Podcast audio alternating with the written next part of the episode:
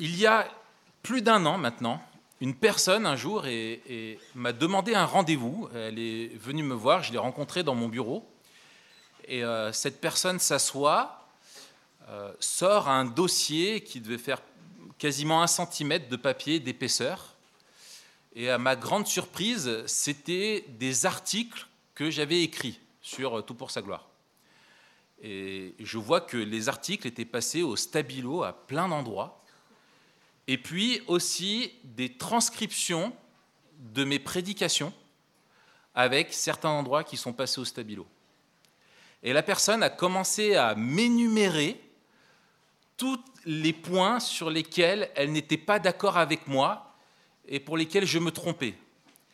Et euh, alors je voulais bien sûr être dans une, enfin je tentais d'être dans une bonne attitude en disant est-ce qu'il y a des choses vraiment euh, importantes?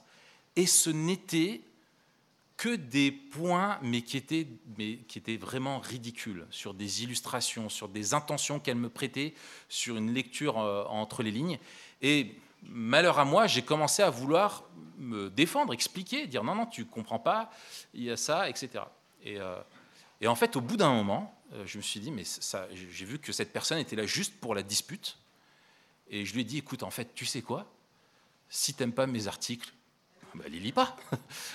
pourquoi tu t'infliges ça Et pourquoi tu me l'infliges aussi? Tout simplement, tu n'as qu'à pas les lire et il n'y aura pas de problème. Mais cette personne-là était là pour me euh, chercher la dispute avec moi. Et je me en, repensant au texte que nous allons voir aujourd'hui dans la lettre de Paul à Timothée, je me suis dit, mais euh, moi je suis euh, au, tout début de, mon ministère encore, et, et, j'imagine la, la situation dans laquelle Timothée était dans une église qui le rejetait dans une église qui même le persécutait. Et il était attaqué de toutes parts, remis en question, au point qu'il était tellement découragé par l'Église qu'il voulait arrêter tout simplement son ministère. Et je me suis dit, mais quoi, qu'est-ce que ça devait être lourd pour cet homme euh, de vivre et de supporter toutes ces attaques euh, qui étaient en plus euh, pas fondées, il semble, au travers de ce que nous avons dans les Écritures. Et euh, l'apôtre Paul, au début de cette lettre, donc, qui a peur que Timothée abandonne, l'encourage, lui rappelle de rester fidèle à cet évangile et de l'annoncer. Et nous avons vu tout euh, cet encouragement que nous avons jusqu'à présent. Et là, il va revenir à son rôle dans l'Église et ouvrir et élargir un petit peu le champ à, ce qu'il se passe dans l'Église. Et je vous invite à prendre avec moi, dans la deuxième lettre donc, de Paul à Timothée, euh, chapitre 2, à partir du, euh, du verset 14. Chapitre 2, verset 14. Rappelle ces vérités aux croyants en les suppliant devant le Seigneur de ne pas se livrer à des disputes de mots. Elles ne servent à rien si ce n'est à la ruine de ceux qui l'écoutent. Efforce-toi de te présenter devant Dieu comme un homme qui a fait ses preuves, un ouvrier qui n'a pas à rougir, mais qui expose avec droiture la parole de la vérité. Évite les bavardages profanes, car ceux qui s'y livrent avanceront toujours plus dans l'impiété, et leur parole se propagera son infection comme la gangrène. C'est le cas d'Hyménée et de Philette ils se sont détournés de la vérité en affirmant que la résurrection est déjà arrivée et ils ébranlent la foi de certains. Cependant, les solides fondations posées par Dieu subsistent, porteuses de cette inscription. Le Seigneur connaît ceux qui lui appartiennent. Et tout homme qui prononce le nom du Seigneur, qu'il se détourne du mal. Dans une maison, il n'y a pas seulement des ustensiles d'or et d'argent, mais il y, en a aussi en bois et en terre. Les uns sont d'un usage noble, les autres d'un usage méprisable. Si donc quelqu'un se purifie de ces choses, il sera un vase d'usage noble, sain et utile à son maître, prêt à toute œuvre bonne. Selon l'apôtre Paul, il y a deux façons de parler dans l'Église. Il y a les mauvaises paroles, celles qui vont faire du mal à l'Église, qui vont la blesser, qui vont la détruire. Et il y a des paroles qui vont construire, édifier l'Église. Et ce que je vous propose, c'est que nous passions un petit peu au, pinceau plusieurs fois le texte pour voir ces deux grandes catégories, ces deux paroles. Et j'appellerai la première catégorie donc les mauvaises paroles qu'il peut y avoir dans l'Église. Et Paul euh, souligne ici deux façons d'avoir des mauvaises paroles dans l'Église. La première, ce sont les disputes de mots. Les disputes de mots, hein, c'est ce que nous avons au verset 14. Euh, Paul commence avec, euh, avec cela, les disputes de mots. Sur quoi ces disputes portaient-elles dans cette église d'Éphèse? En fait, nous ne le savons pas. Rien ne nous est dit là-dessus. Mais c'est bon pour nous parce que ça nous encourage à exercer notre sagesse. Il faut apprendre à discerner ce qui est essentiel et de ce qui est du détail. Et des personnes qui étaient immatures, visiblement, dans cette église, allaient et cherchaient querelle à propos de choses qui ne sont pas essentielles, qui sont des disputes de mots. Ce qui est essentiel, Paul vient de le rappeler, c'est Jésus-Christ, c'est l'évangile. Et il rappellera d'autres choses encore. Plus tard, au chapitre 3, ce sera la parole, toute l'écriture qui est essentielle, la doctrine de la parole. Mais tous les articles de foi n'ont pas la même valeur et ne doivent pas créer des disputes. Je prends un exemple tout simple. La notion d'expiation, c'est-à-dire comment est-ce que Dieu nous lave de notre péché, ôte notre péché, est une notion essentielle dans les Écritures qui commence dès la chute des Genèse chapitre 3 et qui se poursuit jusqu'à Apocalypse chapitre 22. C'est une notion essentielle. En revanche, si je prends l'exemple du voile pour les femmes dans l'Église, les femmes doivent-elles se voiler ou pas? L'apôtre Paul lui-même hiérarchise et dit que c'est moins important.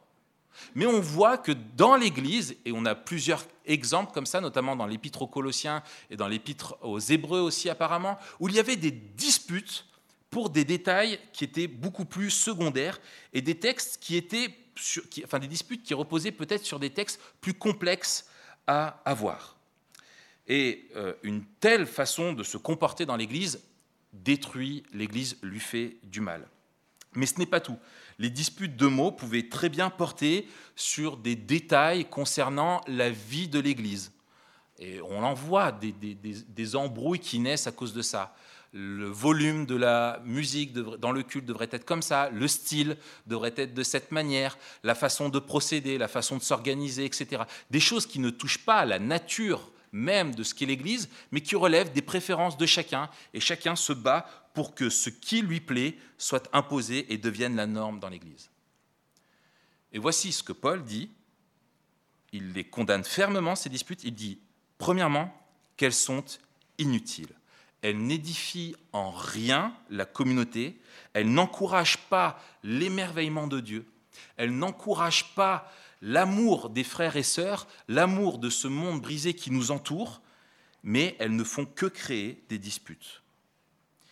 Et il y a des débats qui sont inutiles aussi, tout simplement parce qu'il n'y a pas moyen de trancher, où les Écritures veulent délibérément nous laisser avec des choses qui sont en suspens.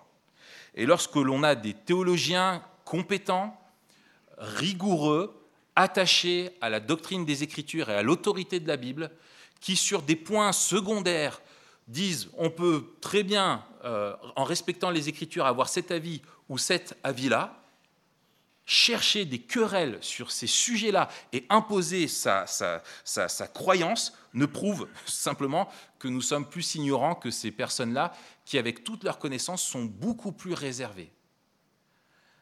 Euh, on peut prendre des détails sur l'eschatologie, on en parlait la dernière fois, sur ce que dit la Bible à propos de la fin des temps. Il y a des positions très louables dans l'Église où tout le monde n'est pas d'accord sur des détails. Mais ça ne remet en rien en cause l'unité de l'Église sur ce qu'elle croit à propos du retour de Jésus-Christ et de ses conséquences. C'est ça qui est important. Mais il y a des personnes qui cherchent des querelles sur des détails. Et Paul dit aussi que non seulement ça sert à rien, mais que ça ruine et que ça détruise. Quand ces gens immatures font des points de doctrine, des points de vérité biblique secondaires, des choses essentielles, ils ruinent les membres de l'Église qui l'écoutent. Ils abîment, ils érodent l'unité, la paix dans l'Église. Je vous propose que nous réfléchissions ensemble là-dessus. Euh, ne vous est-il jamais arrivé d'avoir une discussion sur une divergence? Élargissons même au-delà de questions doctrinales, mais à propos de votre foi ou de, même dans votre couple, par exemple. Si vous êtes comme moi, lorsque vous vous refaites le film de la discussion ou que vous imaginez la première conversation, prochaine conversation que vous aurez avec la personne, qu'est-ce qui se passe? Vos arguments font tous mouche et vous êtes sûr, en vous refaisant le film, que vous allez gagner la conversation. Non? Ça vous arrive pas? Si? Vous me rassurez, parce que sinon je me dis, purée, il y a des progrès à faire. Dans notre débat intérieur, nous remportons toujours la victoire. Nous n'avons jamais une discussion avec quelqu'un où nous sommes remis en question en disant Ouais, la raison, c'est vrai, j'avais pas pensé à tel aspect, etc. Et ça, c'est la manifestation de notre orgueil. Et la dispute vient de l'orgueil uniquement qui se manifeste par une incapacité d'écouter les arguments de l'autre, par une incapacité d'aller vers lui, de faire preuve de charité, de souplesse, et d'aller, euh, pire encore, prendre quelques textes des Écritures les arracher de leur contexte et les utiliser pour manipuler celui qui est en face, afin de soutenir sa position. Ou encore des personnes qui reviennent indéfiniment sur des discussions qui ont déjà eu lieu. Et on revient encore à la charge, à la charge. Et on est incapable de dire, oui, on n'est pas d'accord là-dessus, et restons en paix, c'est tout à fait secondaire, mais besoin de revenir sans cesse, sans cesse. Ces personnes-là, ce comportement-là, usent l'Église. Et que dire Une application de, cela à notre époque d'Internet, des réseaux sociaux, où les chrétiens s'illustrent sur les différents forums, sur les, Facebook, etc., etc., dans les commentaires des sites Internet, souvent par des réactions intempestives, stupides, euh, qui n'édifieront jamais personne et qui ne font qu'étaler aux yeux de tous que nous avons encore beaucoup de progrès à faire dans notre maturité. N'est-ce pas? Quand nous participons à ces débats stériles, quand nous tendons l'oreille, nous ne serons jamais plus édifiés et nous ne serons au contraire que plus désunis. Et la recommandation de Paul ici est simple. Paul dit qu'il faut leur recommander de ne pas écouter. C'est le meilleur moyen de procéder. J'ai été frappé par un exemple concret que j'ai vu en face de moi, duquel j'ai beaucoup appris lorsque l'année dernière j'étais en stage, en formation à Washington, où euh, j'ai eu la chance d'être pendant deux semaines au contact de théologiens vraiment qui sont euh, euh, hors normes par leurs compétences, leur connaissance de la parole et leur expérience dans le ministère. C'était vraiment enrichissant. Et nous étions un groupe d'étudiants et il y avait parmi nous un gars qui, je ne sais pas pourquoi, j'ai l'impression, je me demandais pourquoi il était là. On a l'impression qu'il venait pour essayer de détruire et de contredire tout ce qui lui était enseigné. Et, euh, ce gars, ça, se voyait, il n'avait pas du tout la même maturité, les mêmes connaissances. Et publiquement, alors c'est encore plus difficile, publiquement, il interpelle euh, le, fondateur de donc, ce, ministère qui est Nine Marks, qui s'appelle Marc Dever. Et Marc Dever est un, auteur qui a écrit je ne sais pas combien de dizaines de livres, qui est un théologien très très très pointu, et qui commence à l'interpeller sur un point secondaire et à le critiquer. Et moi, j'étais euh, à côté sur une chaise et je me suis dit, ouh là là, on va avoir un, beau combat. Euh, et honnêtement, j'espérais que, que Marc Dever puisse lui fournir une réponse qui le mettrait à terre et qui lui clouerait le bec. C'est ce que j'espérais. J'espérais voir toute sa science mise à, l'œuvre dans le débat. Et en fait, Marc Dever l'a regardé, il a fait comme ça, il a hoché la tête, il a dit Ouais, peut-être bien. Question suivante.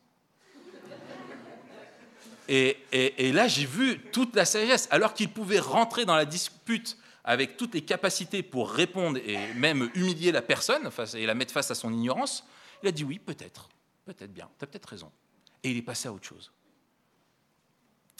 les proverbes nous disent, comme un chien qui retourne à ce qu'il a vomi, ainsi est un insensé qui revient à sa folie. Et Paul dit, il ne faut surtout pas nourrir l'insensé. Il ne faut pas, surtout pas nourrir la folie. Première chose donc que Paul condamne, ce sont les disputes de mots qu'il y avait dans l'Église d'Éphèse, qui apparemment étaient nombreux dans cette Église-là. Et puis, il y a quelque chose de plus grave au verset 16. Paul parle de bavardage profane. Ces bavardages profanes, profane veut dire en fait c'est le contraire de ce qui est saint, de ce qui est sacré. C'est-à-dire des bavardages dans l'Église, des débats théologiques qui n'avaient eux aucun fondement biblique. Et Paul illustre son propos avec le cas d'Hyménée et de Philette, euh, deux hommes qui disaient, qui affirmaient que la résurrection avait déjà eu lieu. Euh, c'est une doctrine qui était répandue à la fin du premier siècle, qui affirmait que la résurrection à laquelle nous devions attendre était simplement une résurrection spirituelle, c'est-à-dire la nouvelle naissance, et qu'elle n'avait aucune application pour le corps, aucune espérance d'une nouvelle terre et de nouveaux cieux, d'une résurrection corporelle et d'une vie éternelle. Tout se résumait à la vie qui était ici. Et comme là, le spirituel concernait simplement l'âme du croyant et pas son corps, eh bien le corps, en fait, on s'en fichait, il n'était pas concerné, Dieu ne se préoccupait pas du corps, et donc avec votre corps, vous pouvez faire ce que vous voulez, et vous livrer à tous les péchés, à tous les excès, à toutes les choses que Dieu condamne fermement. Donc vous imaginez les conséquences dans l'Église d'un tel enseignement. Ces hommes disaient, mais faites ce que bon vous semble, euh, ce n'est pas un problème. Et ce qui est euh, fou, c'est que l'apôtre Paul, dans sa première lettre euh, à Timothée que nous avions étudiée l'année dernière, condamne déjà Hyménée. Et, on, constate que des années plus tard, cet homme est toujours dans le giron de l'Église, parce que l'Église est affaiblie, et il continue de distiller son venin. Et Paul montre les fruits d'une fausse théologie, de fausses doctrines, qui pour le coup, là, la doctrine de la résurrection est essentielle, est une des doctrines capitales qu'il faut garder. Regardez, verset 16. Paul dit qu'elles conduisent à toujours plus d'impiété. Un comportement, et où l'impiété, c'est le comportement où les pensées qui vont légitimer le péché seront toujours plus grandes, à toujours plus relativiser les exigences de la sainteté. Et donc, euh, ce faux enseignement n'est pas simplement une question de, on n'est pas d'accord, il y a une implication directe dans la façon de vivre de l'Église ces faux enseignements, euh, verset 17, contaminent progressivement l'erreur, euh, l'Église, pardon. Parce que l'erreur théologique n'est jamais statique. C'est comme une traînée de poudre qui est allumée et qui va progresser dans l'Église. C'est comme une infection qui va gagner tous les membres de l'Église pour détruire l'Église. Parce que celles et ceux qui rejettent la confession de foi de l'Église, qui rejettent les vérités bibliques, ne sont jamais des personnes pacifistes, sont toujours des personnes qui veulent imposer leurs idées, qui ont un esprit de militantisme et qui vont essayer, par un travail de sape, en contournant l'autorité des anciens ou en allant voir les membres de l'Église, et notamment, il va le dire après, les plus faibles dans leur foi, pour leur dire non, mais tu sais, c'est ça qui est enseigné, mais ils ont tort, en fait, il se passe ça, ça, etc., etc., et qui vont créer des graves problèmes dans l'Église. Et c'est ce qu'il dit au verset 18. Ils détournent de la vérité et donc ils ébranlent la foi. La foi notamment des personnes probablement les moins affermies, les moins aguerries, les moins capables de discerner le vrai du faux. Et toutes ces choses-là donc pousser les membres de l'Église à s'éloigner de la parole de Dieu, à s'éloigner donc de Dieu. Et c'est ça qui est grave. Et ça les éloignait de plus en plus de Dieu. Ça pouvait pousser au doute certaines personnes qui, face à différentes des contradictions évidentes sur des choses importantes dans l'Église, se disaient mais qui dois-je croire? Ce Timothée ou ce Philette? Et de nos jours, nous ne devons pas croire que les erreurs doctrinales sont finies. Toute l'histoire de l'Église est marquée par des hérésies, par des erreurs doctrinales volontaires involontaire, par mégarde ou vraiment délibéré. Et l'Église a toujours dû faire ce travail de revenir à l'Écriture encore et encore et encore. Et de nos jours, euh, certes, il y a des gens, on pourrait trouver dans le milieu évangélique l'inverse de ce qui se trouve ici, C'est-à-dire des gens qui disent finalement la résurrection, c'est pas qu'elle a eu lieu ou qu'elle n'a pas eu lieu, mais pas besoin d'y croire pour aimer Dieu. Pas besoin d'y croire pour être un chrétien. Et ce sont tous les courants qui sont issus de la réforme qui rejettent l'autorité de la Bible et qui finalement disent on va garder que ce qui correspond à la raison humaine.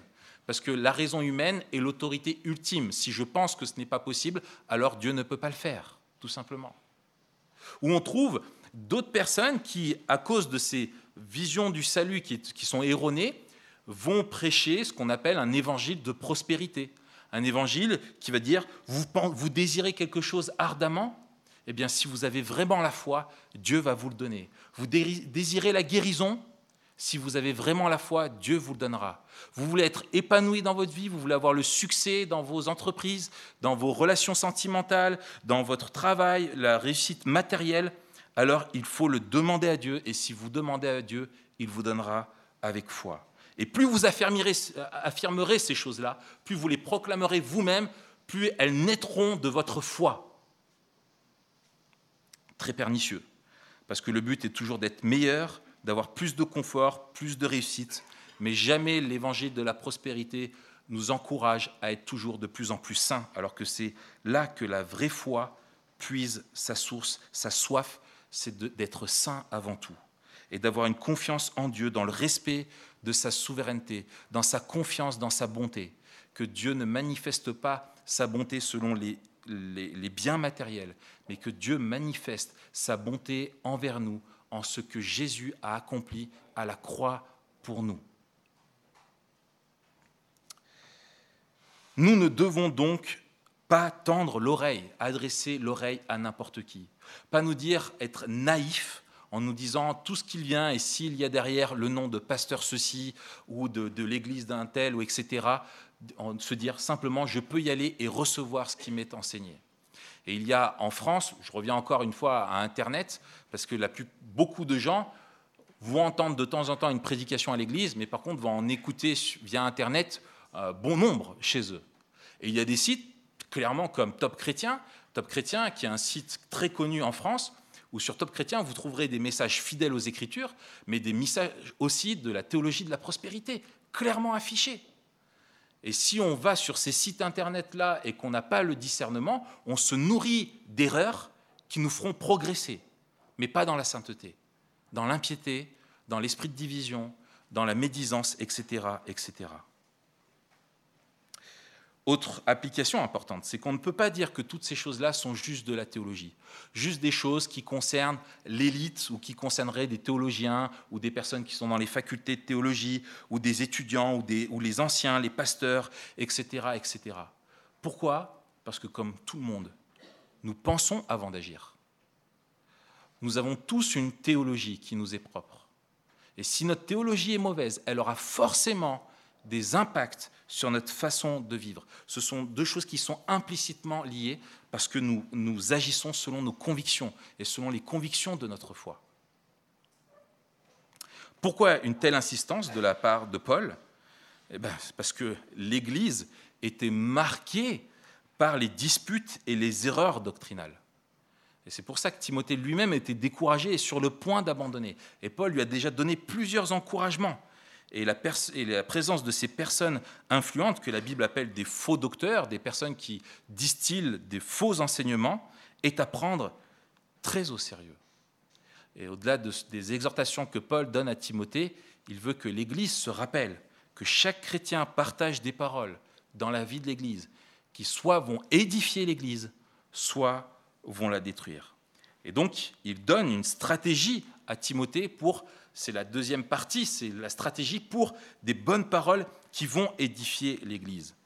Première chose que Paul recommande, je remonte au verset 14, Paul dit, rappelle ces vérités aux croyants, rappelez l'enseignement reçu. Ces vérités, tout simplement, il suffit de remonter le fil de ce que Paul a dit à Timothée depuis le début du chapitre 1, c'est l'attachement à l'évangile seul, l'attachement à Jésus-Christ, la fidélité à la parole de Dieu.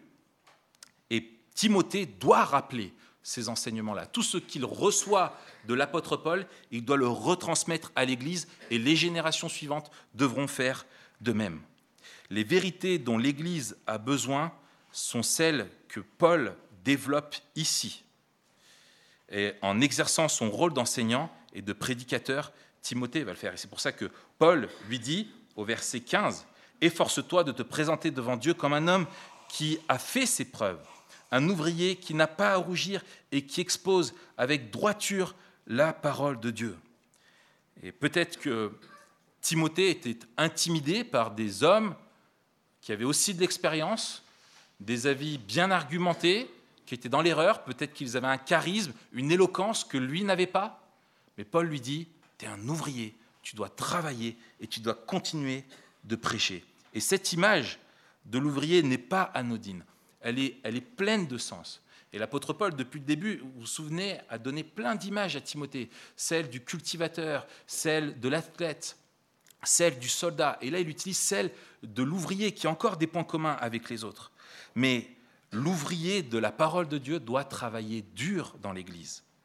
Un ouvrier qui n'a pas à rougir, c'est d'abord quelqu'un qui travaille dur, avec sérieux, avec un travail de préparation, des recherches, un enseignement qui est fondé, qui n'est pas superficiel ou qui ne repose pas sur des spéculations comme le faisaient les autres, mais sur une interprétation fidèle et fondée, justifiable de la parole de Dieu. Et je crois que c'est un rappel pour nous tous qui enseignons dans l'Église, que ce soit les anciens, premièrement, les prédicateurs, les moniteurs d'école du dimanche, les responsables du groupe de jeunes, nous devons travailler dur quand nous enseignons. Nous devons nous préparer. Euh, je vous livre simplement ça pour ma part. Une prédication, comme celle de ce matin, c'est minimum 20 heures. Minimum 20 heures. À passer mot par mot, à regarder dans les langues originales, à regarder le reste des doctrines, à m'assurer que tout ce que je dis est vérifié et que je peux enseigner l'Église. Euh, c'est du travail et il faut travailler et, on, et jamais être fainéant dans notre façon de faire ou reposer sur euh, des acquis. C'est pas tout. L'ouvrier doit travailler droit, il doit dispenser avec droiture. Et littéralement, ce que Paul lui dit, c'est expose avec droiture, ou même encore plus littéralement, taille droit la vérité.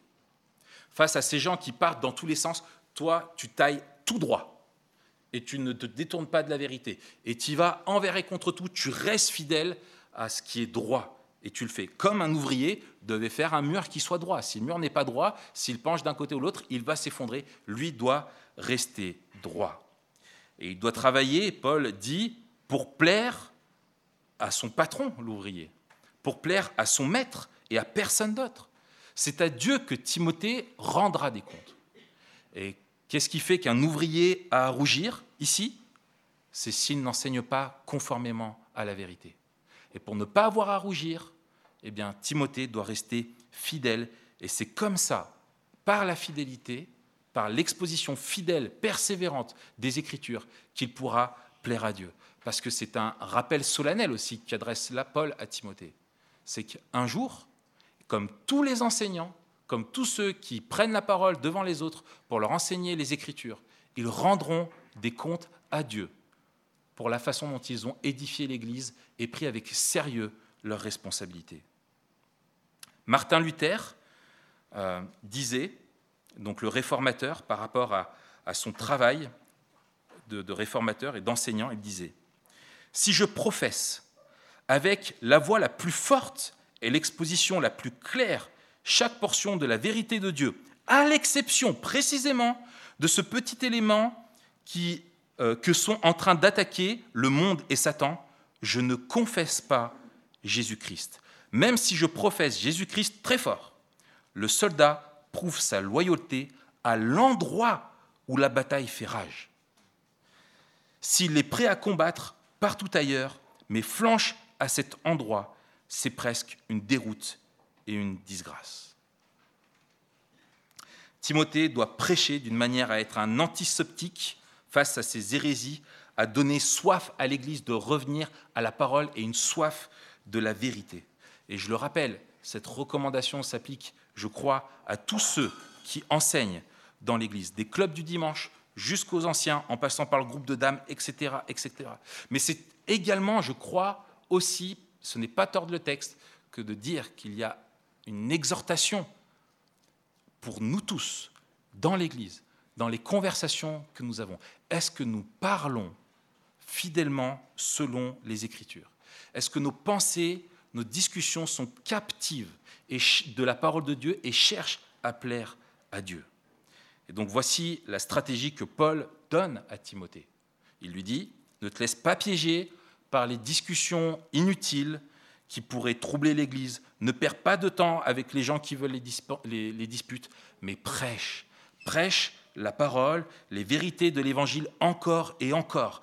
Annonce-le toujours encore pour fortifier la foi de l'Église. Et plus l'Église sera fortifiée par la foi d'un bon enseignement, plus l'Église sera à même de rejeter les fausses doctrines et gagnera en maturité et se disputera de moins en moins. C'est la stratégie que Paul donne à Timothée. Et pour lui donner confiance dans cette stratégie-là, Paul lui rappelle deux déclarations de Dieu au verset 19. Il lui dit, Cependant, les solides fondations posées par Dieu subsistent, porteuses de cette inscription. Numéro 1, le Seigneur connaît ceux qui lui appartiennent. Et numéro 2, tout homme qui prononce le nom du Seigneur, qu'il se détourne du mal. Les solides fondations posées par Dieu subsistent. Le Seigneur connaît ceux qui lui appartiennent.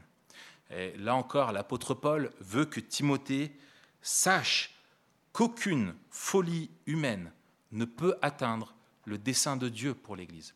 Dieu est souverain, il vient de lui rappeler, nous l'avons vu la semaine dernière, Dieu est fidèle. Dieu est fidèle envers son peuple. Et Paul veut que Timothée regarde encore une fois à ces vérités-là. Cette parole de Dieu protège Timothée et elle est rassurante pour lui et pour tous ceux qui ont une responsabilité dans l'Église depuis l'histoire de l'Église. Ce n'est pas sur les responsables que repose l'Église. L'Église repose sur les épaules de Dieu. Dieu connaît et demeure fidèle envers son peuple. Elle lui appartient et Dieu ne peut pas se laisser tromper par des hommes qui voudraient détourner l'Église. Et c'est une parole qui a aussi une valeur de jugement, encouragement et en même temps jugement, en tout cas menace claire et nette, parce que cette parole n'est pas anodine. Quand il dit ça, en fait, Paul est en train de citer Nombre 16, euh, chapitre 16, verset 5, une déclaration que Moïse a faite à une époque, donc bien avant dans l'Ancien Testament, quand le peuple était conduit par Moïse dans le désert suite à sa sortie d'Égypte, où il y avait un homme qui s'appelait Corée, un lévite, qui a embarqué avec lui 250 personnes et qui se sont levées contre l'autorité de Moïse et qui voulaient le rejeter. Et Moïse a déclaré de la part de l'Éternel, Dieu connaît son peuple. Et ces personnes-là, ces 250 personnes, sont morts englouties dans un tremblement de terre. Et là, la, menace est à peine voilée hein, de la part de, l'apôtre Paul. Il rappelle ceci, vous ne pouvez pas tromper Dieu sans qu'il y ait de conséquences. Et Dieu, tôt ou tard, rémunérera ceux qui le trahissent. Et l'Église devant Dieu n'est composée que de ceux que Dieu connaît personnellement, qui lui appartiennent, ses élus, ce qui exclut tous ceux qui le renient par leurs idées ou par leur comportement. Dieu n'a pas de doute, Dieu n'est pas dans un entre-deux, il sait toute chose. Et la deuxième affirmation vient compléter cette première. Que tout homme qui prononce le nom du Seigneur, qu'il se détourne de mal. Une parole que Jésus lui-même a citée, s'appuyant sur le psaume 97, verset 10, douté, euh, qui est l'origine de cette situation. Elle complète la première. Sans elle, Timothée pourrait être désespéré ou se dire, mais en fait, si Dieu connaît celui qui appartient, moi, j'ai rien à dire dans l'Église. Mais l'apôtre Paul lui rappelle par cette situation qu'il doit avoir une cohérence entre ce que l'on dit et le comportement, que ceux qui confessent leur foi doivent avoir une vie qui manifeste ce que Dieu demande, ceux qui connaissent vraiment Dieu, qui lui appartiennent, doivent tendre à la sainteté et s'éloigner du mal.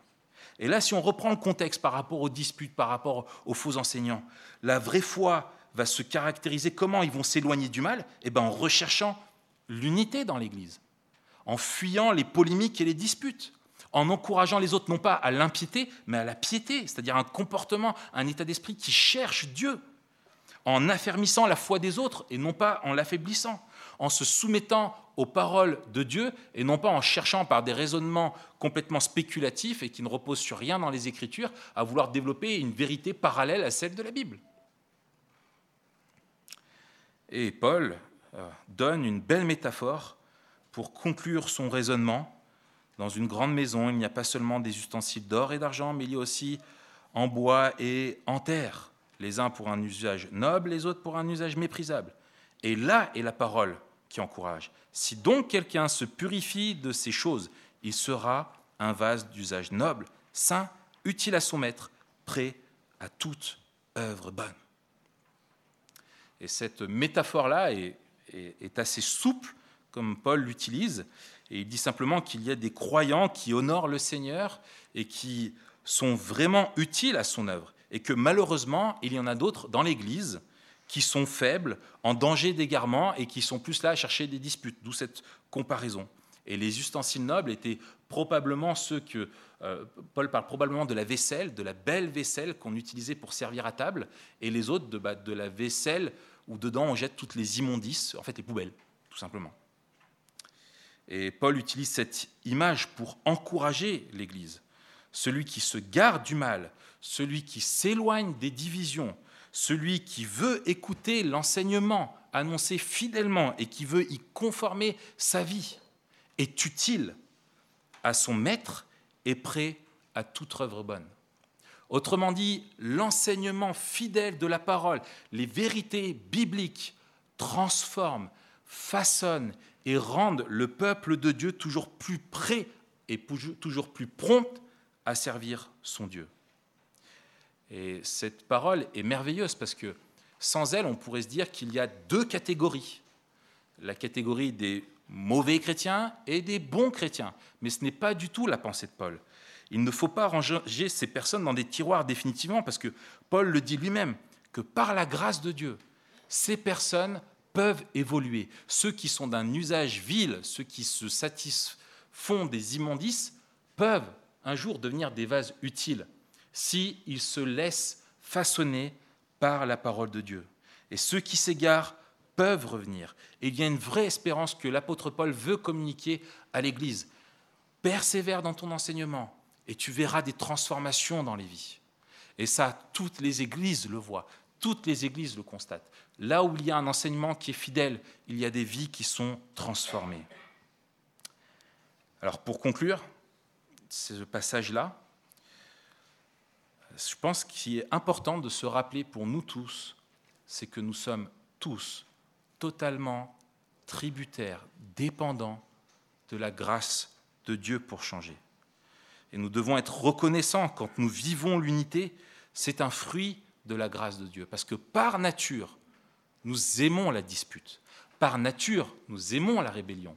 Et tout fruit d'unité, de patience, de bienveillance, de modération entre nous, tout fruit de soif, de vérité, sont des fruits de l'œuvre de Dieu et la conséquence de l'enseignement qui nous est donné. Et cette grâce de Dieu nous responsabilise et elle nous donne espoir.